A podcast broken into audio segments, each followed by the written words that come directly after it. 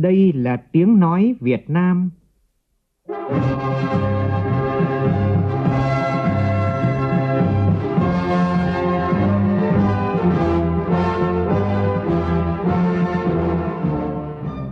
là tiếng nói Việt Nam, phát thanh từ Hà Nội, thủ đô nước Cộng hòa xã hội chủ nghĩa Việt Nam.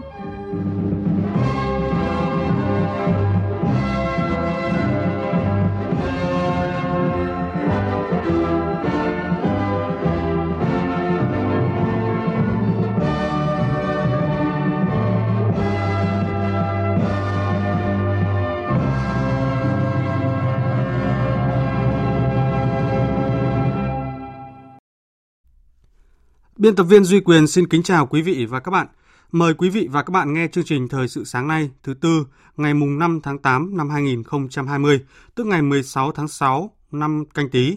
Chương trình có những nội dung chính sau đây.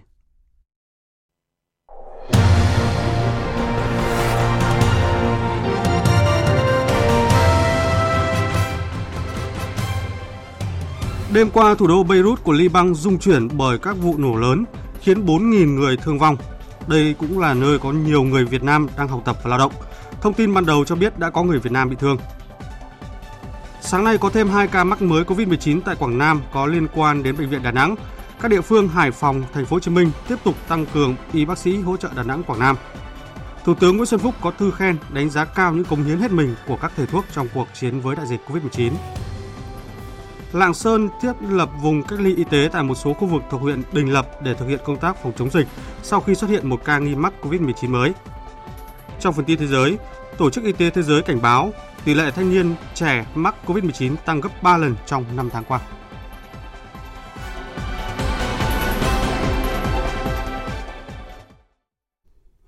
Bây giờ là tin chi tiết. Thưa quý vị và các bạn, hai vụ nổ lớn xảy ra trong đêm qua ở kho cảng thủ đô Beirut của Liban khiến bộ gần 4.000 người bị thương vong.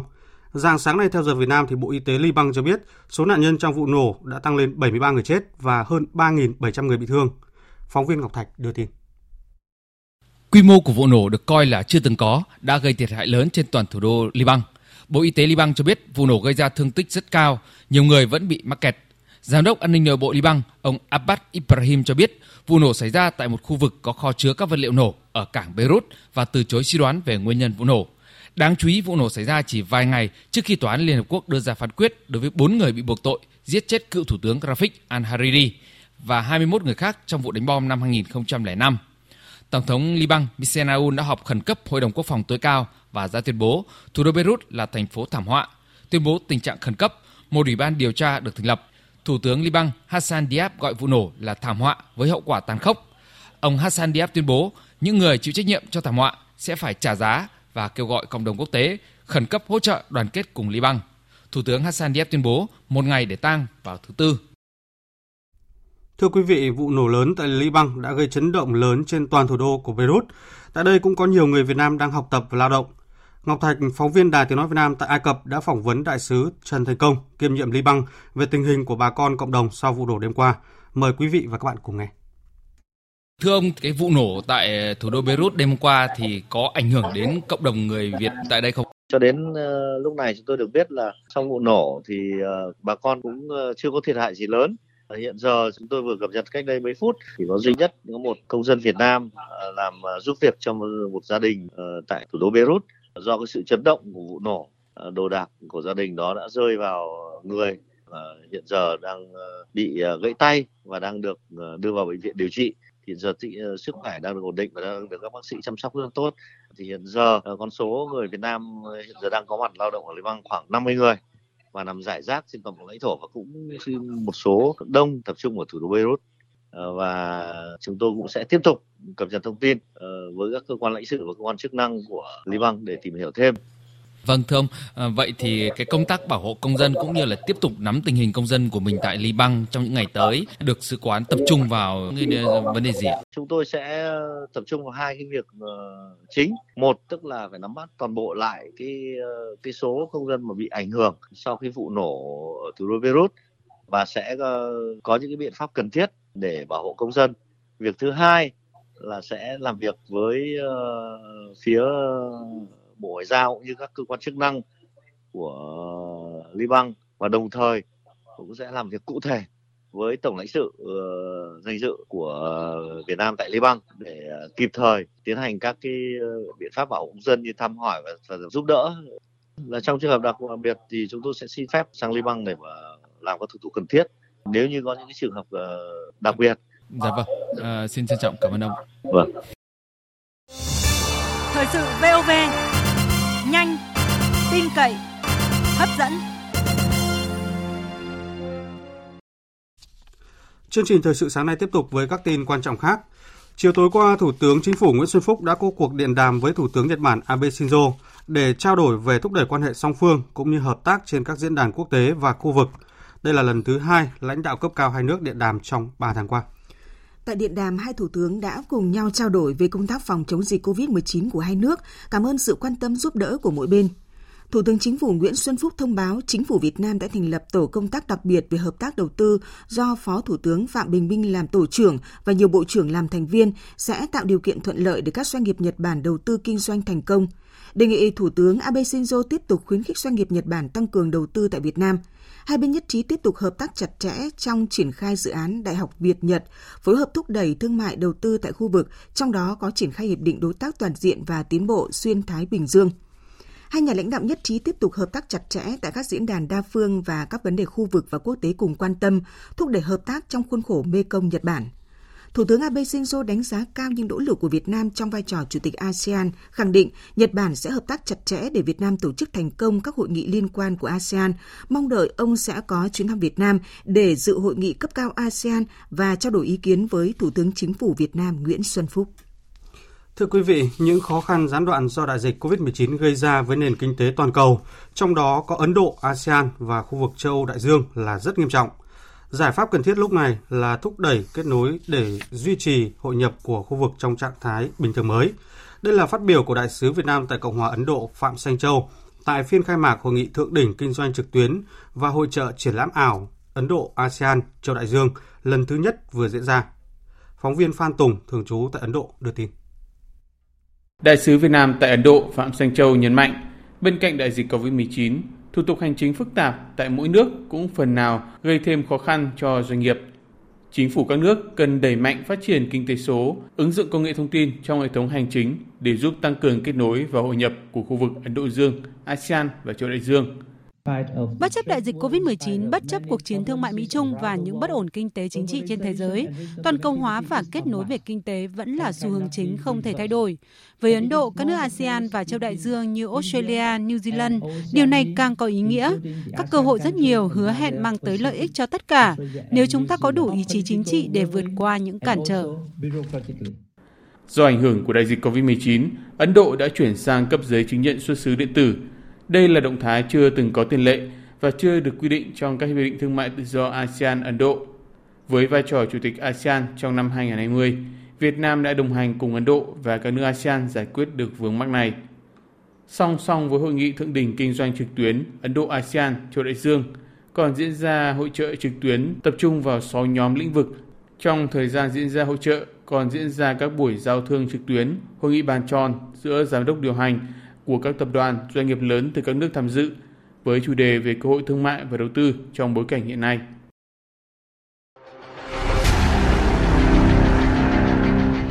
Đẩy lùi COVID-19, bảo vệ mình là bảo vệ cộng đồng.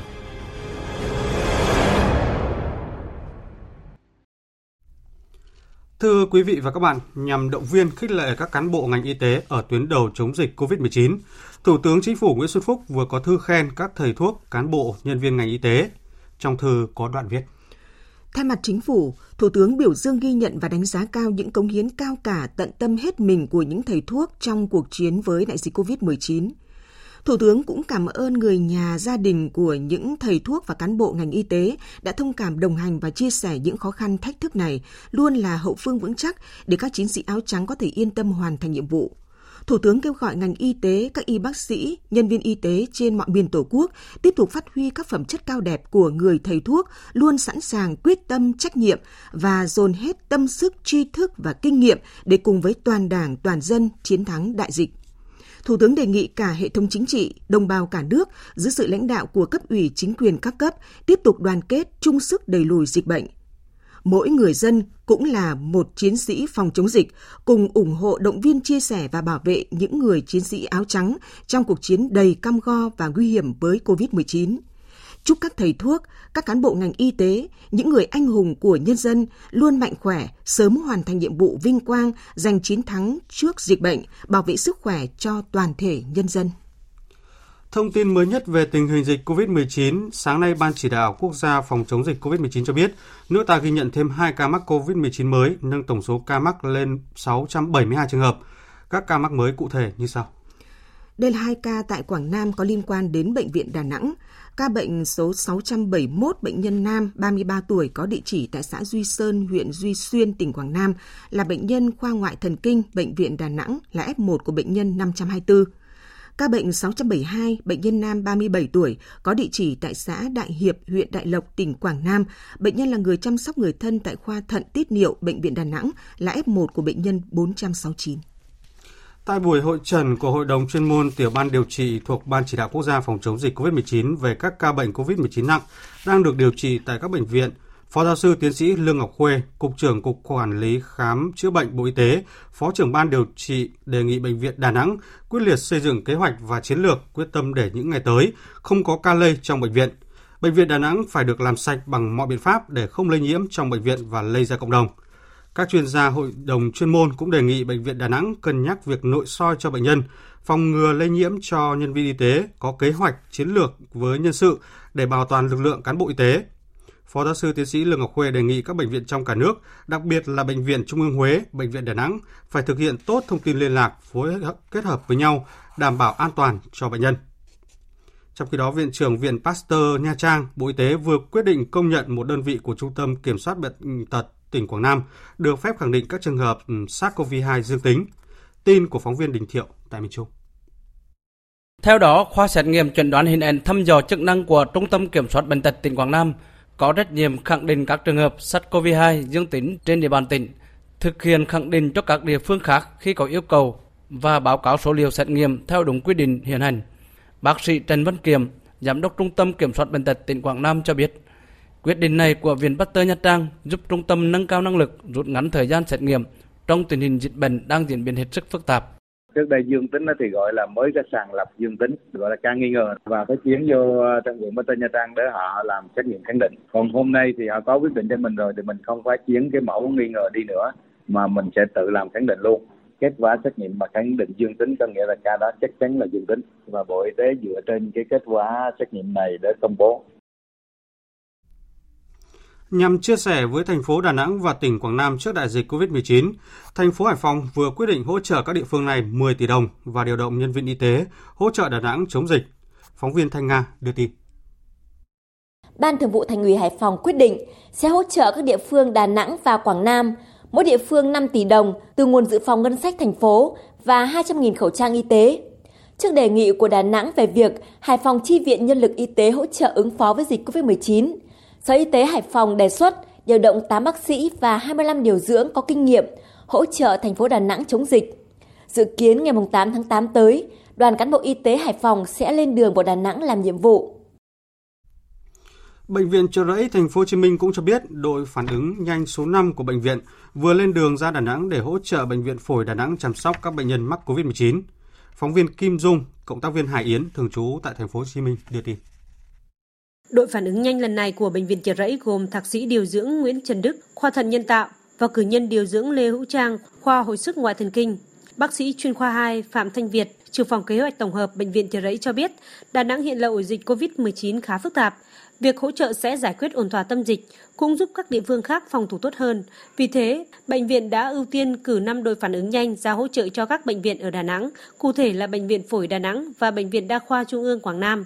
Đồng thời phối hợp với các công ty cung cấp cho thiết bị hỗ trợ thêm các máy xét nghiệm để xây dựng cái bệnh viện ngoài đó để trở thành một cái nơi điều trị chuyên nghiệp Covid mà bệnh viện Chợ Đẩy là hỗ trợ chính cho bệnh viện ngoài đó.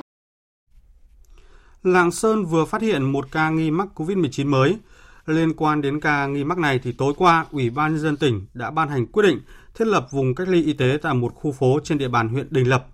Tin của phóng viên Đài Tiếng Nói Việt Nam thường trú tại khu vực Đông Bắc.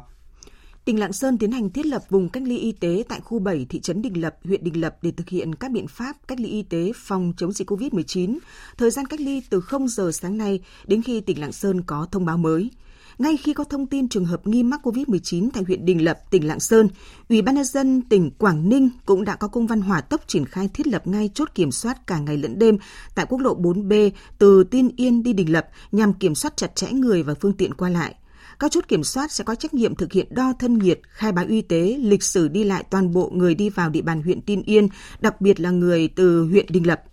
Đồng thời kiểm tra công tác chống dịch trên các phương tiện vận tải công cộng, đảm bảo 100% hành khách đeo khẩu trang, phương tiện có trang bị nước rửa tay sát khuẩn. Văn bản cũng đề nghị người dân tạm thời hạn chế đi lại đến các vùng nghi có dịch nếu không có việc thực sự cần thiết. Các trường hợp đi qua chốt kiểm soát phải thực hiện khai báo y tế đầy đủ và có đủ các biện pháp phòng chống dịch theo quy định. Trong khi đó, Hải Phòng cũng đã quyết định dừng hoạt động các hoạt động vui chơi giải trí gồm vũ trường, quán bar, karaoke bắt đầu từ ngày hôm nay. Các hoạt động thương mại tổ chức đám hiếu hỉ vẫn diễn ra bình thường, nhưng phải đảm bảo các biện pháp phòng chống dịch. Thưa quý vị và các bạn, chung tay đẩy lùi dịch bệnh COVID-19, Sở Y tế Đắk Lắk vừa kêu gọi giảng viên, sinh viên ngành y các trường cao đẳng, đại học trên địa bàn tỉnh đăng ký tình nguyện tham gia phòng chống dịch. Chỉ sau một ngày phát động, hàng trăm sinh viên ngành y, trường Đại học Tây Nguyên đã viết đơn tình nguyện góp sức hỗ trợ ngành y tế. Phản ánh của phóng viên Hương Lý thường trú tại Tây Nguyên. Cầm trên tay lá đơn tình nguyện tham gia phòng chống dịch COVID-19 do Sở Y tế Đắk Lắk phát động, em Trần Thị Thu Trinh, sinh viên năm tư, khoa y, trường Đại học Tây Nguyên, cảm thấy hồi hộp bởi đây là lần đầu tiên em tham gia một hoạt động tình nguyện với nhiều nguy hiểm và rủi ro. Em cũng hy vọng là với những cái kiến thức mà mình đã được trang bị, cái vốn kiến thức ít ỏi của mình thì cũng có thể góp một phần trong cái công cuộc phòng chống dịch bệnh trên địa bàn tỉnh Đắk Lắk nói riêng cũng như là trong cái công cuộc uh, chống dịch của cả nước. Do đó mà từ cái lời phát động của Sở Y tế cũng như là đoàn trường thì uh, lần này tụi em đã ở lại để đăng ký tham gia tình nguyện. Thầy Vũ Nhật Phương, giảng viên khoa kinh tế, bí thư đoàn trường Đại học Tây Nguyên cho biết, thời điểm này đã có hơn 210 sinh viên nộp đơn tình nguyện góp sức cùng ngành y trong cuộc chiến chống dịch. Lực lượng tình nguyện viên chủ yếu là các sinh viên năm cuối đã được tập huấn công tác phòng chống dịch COVID-19 và từng tham gia công tác này vào đợt trước. Ngoài đối tượng sinh viên tình nguyện, cũng có cán bộ của trường hỗ trợ. Đây là lần thứ hai các bạn sinh viên à, tham gia công tác phòng chống dịch cũng giống như lần thứ nhất, tinh thần tình nguyện là yếu tố trên hết. Nhưng ban chấp hành đoàn trường cũng cố gắng để đảm bảo sự an toàn tuyệt đối cho tất cả các bạn sinh viên khi tham gia, để các bạn vừa yên tâm thực hiện các nhiệm vụ, vừa có thể tiếp tục thực hiện cái à, công việc học tập, thi cử của của mình sau khi mà tham gia công tác à, phòng chống dịch. Và trong thời gian tới, ban chấp hành đoàn trường cũng đã lên kế hoạch à, phối hợp với các cái sở, ban ngành để làm các cái chương trình tập huấn các kỹ năng, các cái công việc cần thiết cho các bạn sinh viên để khi các bạn bắt đầu đi vào mặt trận là có thể làm việc được ngay, làm việc có hiệu quả và hỗ trợ tích cực, có chất lượng cho các cái cơ quan chức năng ban ngành Trước đó, Sở Y tế Đắk Lắk đã kêu gọi tất cả các nhân viên y tế trong và ngoài công lập, giảng viên, sinh viên các trường cao đẳng đại học trên địa bàn tỉnh chung tay cùng ngành y tế chống dịch. Chỉ sau một ngày đã có trên 330 giảng viên, sinh viên của trường Đại học Buôn Ma Thuột, Đại học Tây Nguyên, trường cao đẳng y tế Đắk Lắk tình nguyện đăng ký tham gia. Trước tình trạng người nước ngoài nhập cảnh trái phép vào nước ta thời gian qua, nhiều cử tri quận 1 thành phố Hồ Chí Minh đã bày tỏ bức xúc về tình trạng này tại buổi tiếp xúc cử tri của Chủ tịch Ủy ban nhân dân thành phố Hồ Chí Minh Nguyễn Thành Phong diễn ra vào tối qua. Tin của phóng viên Hà Khánh thường trú tại thành phố Hồ Chí Minh. Tại buổi tiếp xúc, nhiều cử tri lo ngại tình trạng người nước ngoài nhập cảnh trái phép tạo ra nhiều bất an trong cộng đồng, bởi đa số những người này đi đường bộ khó có thể kiểm tra được lộ trình. Cử tri Nguyễn Thế Định đề nghị cần làm rõ vì sao lại để lọt người nước ngoài nhập cảnh trái phép vào như vậy, Ờ, bởi vì nếu như có người mang mầm bệnh COVID-19 thì hậu quả khôn lường. Tại sao khách Trung Quốc người ta sang nhiều thế mà chúng ta qua bao nhiêu cửa ải nhưng mà người ta vẫn lọt? Đặc biệt là không có được thị thực vào nhưng người ta vẫn lên máy bay, người ta vẫn bay từ Hà Nội vô Đà Nẵng vô thành phố Hồ Chí Minh bình thường, không vấn đề gì. Thì ở đây thì chúng tôi muốn như là cơ quan công an đã ngăn chặn xử lý đã giữ được rồi nhưng vấn đề truy tố cái người nhập cảnh trái phép là chuyện bình thường nhưng mà truy tố cái người mà tổ chức cầm đầu cái tổ chức ờ, xuất nhập cảnh trái phép này và phải đưa cái vụ án này là án điểm Chủ tịch Ủy ban nhân dân thành phố Nguyễn Thành Phong cho biết để ngăn chặn tình trạng này, Ủy ban nhân dân thành phố đã chỉ đạo Sở Ngoại vụ, Sở Lao động Thương binh Xã hội, Ban quản lý các khu chế xuất, khu công nghiệp vận động các chuyên gia nước ngoài đang làm việc trên địa bàn thành phố, vận động khai báo y tế, hạn chế quá trình tiếp xúc đi lại, xử lý nghiêm và kịp thời phát hiện các vi phạm. Việc này nó đã tác động tiêu cực đến công tác gìn giữ an ninh, chính trị, trật tự an toàn xã hội nói chung và cái công tác phòng chống dịch Covid-19 của chúng ta. Công an thành phố à, phối hợp các ngày xử lý nghiêm những cái trường hợp mà người nước ngoài nhập cảnh trái phép vào thành phố. Còn à, Sở Giao thông Vận tải tập trung à, thực hiện công công tác vận động tài xế, doanh nghiệp cam kết không vận chuyển người nước ngoài trái phép trên địa bàn thành phố và khi mà phát hiện đó thì phải báo cho các cái cơ quan chức năng để mà phối hợp xử lý. Một đoạn đê biển Tây dài khoảng 700 mét tại khu vực Vàm Tiểu Dừa, xã ừ, Vân Khánh Tây, huyện An Minh, tỉnh Kiên Giang bị sạt lở nghiêm trọng trong những ngày qua do ảnh hưởng của cơn bão số 2 xuất hiện sóng to gió lớn gây ra. Ủy ban dân tỉnh Kiên Giang đã công bố tình trạng sạt lở đê biển nghiêm trọng, cần khắc phục khẩn cấp ứng cứu đê, đảm bảo an toàn cho đời sống và sản xuất của người dân trong khu vực sạt lở. Các đơn vị chuẩn bị phương án sẵn sàng huy động lực lượng, vật tư, phương tiện hỗ trợ nhân dân, di rời và ứng cứu khi có tình huống xấu xảy ra. Còn tại các tỉnh Bắc Bộ, Thanh Hóa và Nghệ An, trước tình hình mưa lớn kéo dài những ngày qua, Trung tâm Dự báo Khí tượng Thủy văn Quốc gia cảnh báo nguy cơ xảy ra lũ quét, sạt lở đất và ngập úng tại các tỉnh Lai Châu, Sơn La, Điện Biên, Hòa Bình, Lào Cai, Yên Bái, Phú Thọ, Tuyên Quang, Hà Giang, Thái Nguyên, Bắc Cạn, Vĩnh Phúc, Cao Bằng, Lạng Sơn, Bắc Giang, Quảng Ninh, Thanh Hóa, Nghệ An và Con Tum. Dự báo từ hôm nay ở khu vực Biển Đông bao gồm vùng biển các quần đảo Hoàng Sa và Trường Sa, vịnh Bắc Bộ, vùng biển từ Bình Thuận đến Cà Mau, Cà Mau đến Kiên Giang và vịnh Thái Lan có mưa rào và rông mạnh. Trong cơn rông có khả năng xảy ra lốc xoáy và gió giật mạnh.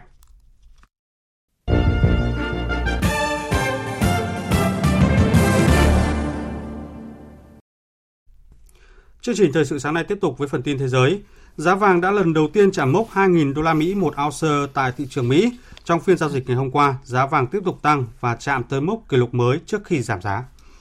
Các chuyên gia cho rằng giá vàng tăng là do tâm lý các nhà đầu tư quan ngại về liệu chính phủ Mỹ có thông qua gói hỗ trợ mới nhằm thúc đẩy nền kinh tế lớn nhất thế giới này hay không.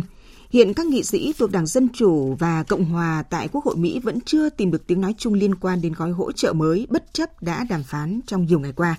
Giá vàng đã tăng hơn 30% trong năm nay, đánh dấu sự thay đổi so với xu hướng trước đại dịch COVID-19. Trước đó, vàng phải cạnh tranh với các kênh trú ẩn an toàn khác như đồng đô la, đặc biệt là khi căng thẳng Mỹ-Trung hạn chế dòng chảy đầu tư vào vàng. Quỹ tiền tệ quốc tế IMF vừa đưa ra nhận định sự mất cân đối tài khoản vãng lai toàn cầu có thể bị thu hẹp hơn nữa trong năm nay do ảnh hưởng của đại dịch COVID-19, trong khi một số nền kinh tế mới nổi dễ bị tổn thương có thể đối mặt với sự thất thoát dòng chảy đầu tư lớn. Tổng thư ký Liên Hợp Quốc Antonio Guterres vừa cảnh báo về hậu quả của dịch COVID-19 đối với cả một thế hệ khi các trường học trên toàn thế giới phải đóng cửa. Theo ông Guterres, tính đến giữa tháng 7, khoảng 160 nước đóng cửa trường học đã ảnh hưởng đến hơn 1 tỷ học sinh sinh viên, trong khi ít nhất 40 triệu trẻ em đã bỏ lỡ giai đoạn tiền tiểu học – Ờ, mặc dù các trường học đã tổ chức học trực tuyến nhưng vẫn chưa dung nạp đủ kiến thức cho học sinh. Trong khi đó thì dịch COVID-19 cũng ảnh hưởng nhiều đến những người thuộc cộng đồng thiểu số hoặc có hoàn cảnh khó khăn, tị nạn với nguy cơ họ đang bị bỏ lại phía sau. Ông Guterres kêu gọi chính phủ các nước cần phải hành động để cứu lấy tương lai của chúng ta. Chúng ta cần phải mở cửa lại trường học ngay sau khi các ca lây nhiễm địa phương đang trong tầm kiểm soát. Hãy đưa trẻ em quay trở lại trường học một cách an toàn nhất có thể. Liên Hợp Quốc cũng đã đưa ra các hướng dẫn giúp chính phủ các nước này giải quyết khó khăn. Cần phải biết cân bằng các nguy cơ y tế và nguy cơ giáo dục. Hãy tham vấn với các giáo viên, cha mẹ để bảo vệ trẻ. Tổ chức Y tế Thế giới WHO vừa cảnh báo tỷ lệ người trẻ mắc COVID-19 gia tăng trên toàn cầu với tỷ lệ mắc COVID-19 ở độ tuổi từ 15 đến 24 tăng gấp 3 lần trong vòng 5 tháng qua. Giải thích lý cho, lý do cho cái xu hướng tăng này thì nhóm chuyên gia của Tổ chức Y tế Thế giới cho rằng những người trẻ thường ít cảnh giác hơn về việc đeo khẩu trang cũng như thực hiện giãn cách xã hội. Đi lại nhiều cũng khiến nhóm người trẻ này có nguy cơ mắc COVID-19 cao hơn và nhóm này cũng thường xuyên đến các địa điểm có nguy cơ cao như bãi biển, câu lạc bộ hay là đi mua thực phẩm. Những người ở độ tuổi từ 4 đến 14 chiếm khoảng 4,6% tỷ lệ nhiễm bệnh, tăng 0,8%. Nhiều chuyên gia lo ngại việc mở cửa lại trường học cũng có thể làm cho gia tăng các ca mắc mới. Tổ chức Y tế Thế giới trước đó cảnh báo tỷ lệ mắc COVID-19 gia tăng ở nhóm thanh niên trẻ với các triệu chứng nặng và khả năng lây nhiễm cao sang những người khác. Quý vị và các bạn đang nghe chương trình Thời sự sáng của Đài Tiếng Nói Việt Nam. Chương trình tiếp tục với một số thông tin thể thao đáng chú ý.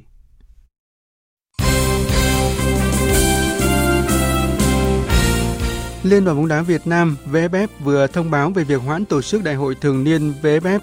Theo kế hoạch cũ, đại hội thường niên sẽ được tổ chức vào ngày 8 tháng 8 tới. Tuy nhiên do diễn biến phức tạp của dịch bệnh COVID-19, trong khi các thành viên VFF tham gia đại hội lại đến từ nhiều địa phương trong cả nước, nên VFF đã quyết định hoãn đại hội để đảm bảo an toàn và cùng cả nước tập trung cho công tác phòng chống dịch bệnh. Cùng ngày, Liên bóng đá Việt Nam VFF đã ra thông báo tạm dừng các giải đấu bóng đá ngoài chuyên nghiệp để phòng chống dịch COVID-19, gồm các giải đấu lượt về giải bóng đá hạng nhì quốc gia năm 2020, lượt về vòng loại và vòng chung kết giải bóng đá vô địch U15 quốc gia năm 2020, vòng chung kết giải bóng đá vô địch U17 quốc gia 2020, giải bóng đá nữ vô địch U16 quốc gia năm 2020, giải bóng đá nữ vô địch quốc gia năm 2020, giải bóng đá bãi biển vô địch quốc gia năm 2020, vòng chung kết giải bóng đá thiếu niên và nhi đồng toàn quốc năm 2020. Căn cứ tình hình thực tế, VFF sẽ điều chỉnh kế hoạch tổ chức thi đấu và thông báo tới các đơn vị đội bóng liên quan trong thời gian sớm nhất. Chuyển sang thông tin thể thao quốc tế đáng chú ý, dạng sáng nay theo giờ Việt Nam diễn ra trận chung kết playoff thăng hạng giải bóng đá ngoại hạng Anh giữa Brentford và Fulham. Kết quả, câu lạc bộ Fulham đã đoạt tấm vé cuối cùng để lên chơi Premier League mùa giải 2020-2021 sau khi vượt qua câu lạc bộ Brentford với tỷ số 2-1. Dự báo thời tiết Phía Tây Bắc Bộ, nhiều mây, ngày có mưa mưa vừa, có nơi mưa to đến rất to và rải rác có rông. Đêm có mưa vừa, mưa to, có nơi mưa rất to và rông gió nhẹ, nhiệt độ từ 23 đến 31 độ. Phía Đông Bắc Bộ và Thanh Hóa, nhiều mây, ngày có mưa, mưa vừa, có nơi mưa to đến rất to và rải rác có rông. Đêm có mưa vừa, mưa to, có nơi mưa rất to và rông, gió đông đến đông nam cấp 2, cấp 3, nhiệt độ từ 24 đến 31 độ. Các tỉnh từ Nghệ An đến Thừa Thiên Huế có mưa rào và rông vài nơi, gió Tây Nam cấp 2, cấp 3, nhiệt độ từ 25 đến 34 độ. Các tỉnh ven biển từ Đà Nẵng đến Bình Thuận, ngày nắng, chiều tối có mưa rào và rông rải rác, đêm có mưa rào và rông vài nơi, gió Tây Nam cấp 2, cấp 3, nhiệt độ từ 25 đến 35 độ, có nơi trên 35 độ. Tây Nguyên, ngày có mưa rào và rông vài nơi, chiều tối và đêm có mưa, mưa vừa, có nơi mưa to và rải rác có rông, gió Tây Nam cấp 2, cấp 3, nhiệt độ từ 20 đến 30 độ. Nam Bộ, ngày có mưa rào và rông vài nơi, chiều và đêm có mưa, mưa vừa, có nơi mưa to và rải rác có rông, nhiệt độ từ 23 đến 32 độ. Khu vực Hà Nội nhiều mây có mưa rào và rông, cục bộ có mưa vừa mưa to, gió đông bắc đến đông cấp 2 cấp 3, nhiệt độ từ 25 đến 31 độ. Bản tin dự báo thời tiết biển, Bắc Vịnh Bắc Bộ có mưa rào và rải rác có rông, gió đông đến đông nam cấp 4. Khu vực Bắc Biển Đông, khu vực quần đảo Hoàng Sa thuộc thành phố Đà Nẵng có mưa rào và rông rải rác, gió nam đến đông nam cấp 4, cấp 5. Nam Vịnh Bắc Bộ, khu vực giữa Biển Đông, có mưa rào và rông rải rác, gió Tây Nam đến Nam cấp 3, cấp 4. Vùng biển từ Quảng Trị đến Quảng Ngãi, khu vực Nam Biển Đông, khu vực quần đảo Trường Sa thuộc tỉnh Khánh Hòa, Vùng biển từ Bình Định đến Ninh Thuận, vùng biển từ Cà Mau đến Kiên Giang và Vịnh Thái Lan có mưa rào và rông rải rác, gió Tây Nam cấp 4. Vùng biển từ Bình Thuận đến Cà Mau có mưa rào và rông rải rác, gió Tây Nam cấp 4, cấp 5. Những thông tin thời tiết vừa rồi đã kết thúc chương trình Thời sự sáng nay của Đài Tiếng Nói Việt Nam. Chương trình do các biên tập viên Duy Quyền, Nguyễn Kiên thực hiện, cùng sự tham gia của phát thanh viên Hải Yến, kỹ thuật viên Đoàn Thanh, chịu trách nhiệm nội dung Hàng Nga. Cảm ơn quý vị đã quan tâm lắng nghe. Kính chào và hẹn gặp lại.